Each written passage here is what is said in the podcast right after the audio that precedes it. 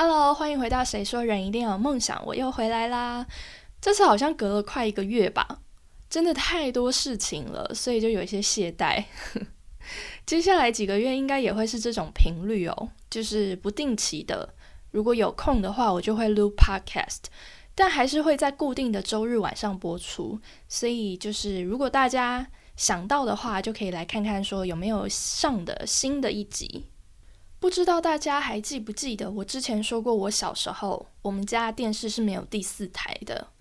然后因为放学回家后吃晚餐看到的都是新闻，所以我就以为我们家只有播新闻的电视台。所以就算放假很无聊，也几乎不会去开电视。然后其实有很大一个原因，是因为哦，每次我看到在播社会新闻，我都会感觉非常不舒服。然后可能很难过，比如说因为看到情侣分手暴富的新闻，就一度会觉得说啊，看透一个人好难哦。因为我觉得，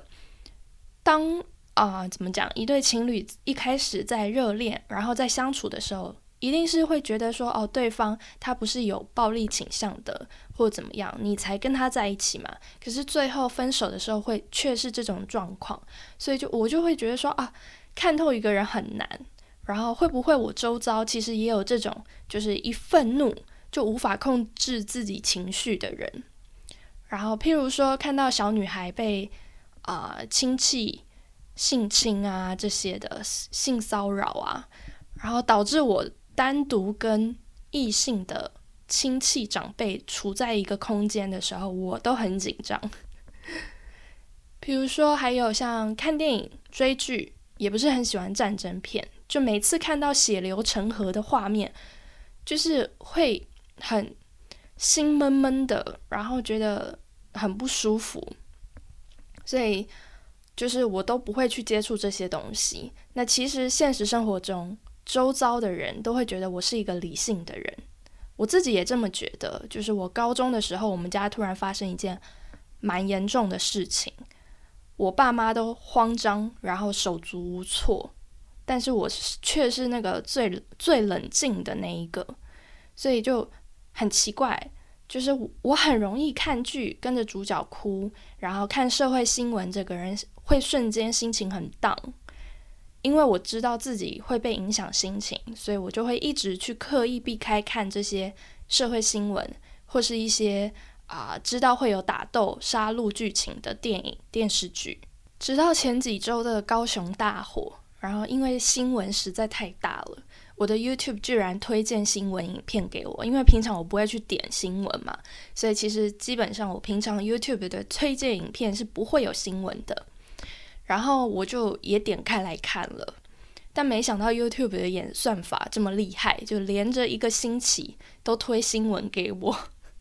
所以除了呃高雄大火，我还看到，就是后来几天，我还陆续看到，譬如说像有看到啊爸妈带着儿子女儿出门玩，结果小孩溺水过世，然后还有像前几天的小玉的那个 defect 的影片事件，就这些新闻又搞得我心情不是很好。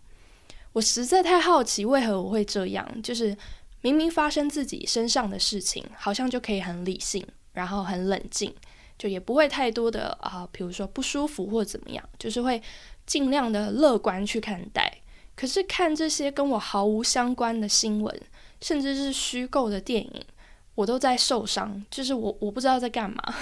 所以我就去搜搜寻了一下，居然发现一个我以前从来没听过的名词，叫替代性创伤。替代性创伤是一种同理心带来的创伤。我们没有真的体验创伤，像是性侵啊、家暴、战争、霸凌、自杀等，但借由亲眼目睹，然后或者是看报道、听广播、别人转述的这些方式，得知这些消息或者是讯息，然后因为同理心，所以就会出现了创伤反应。就是比较过多的同理心，可以这么说吗？所以这个创伤呢，它可以轻微，可以严重。我应该算是轻微的，就是会因此心情不好几个小时，或是遇到类似情况前，会自己在那边妄加揣测，然后很紧张。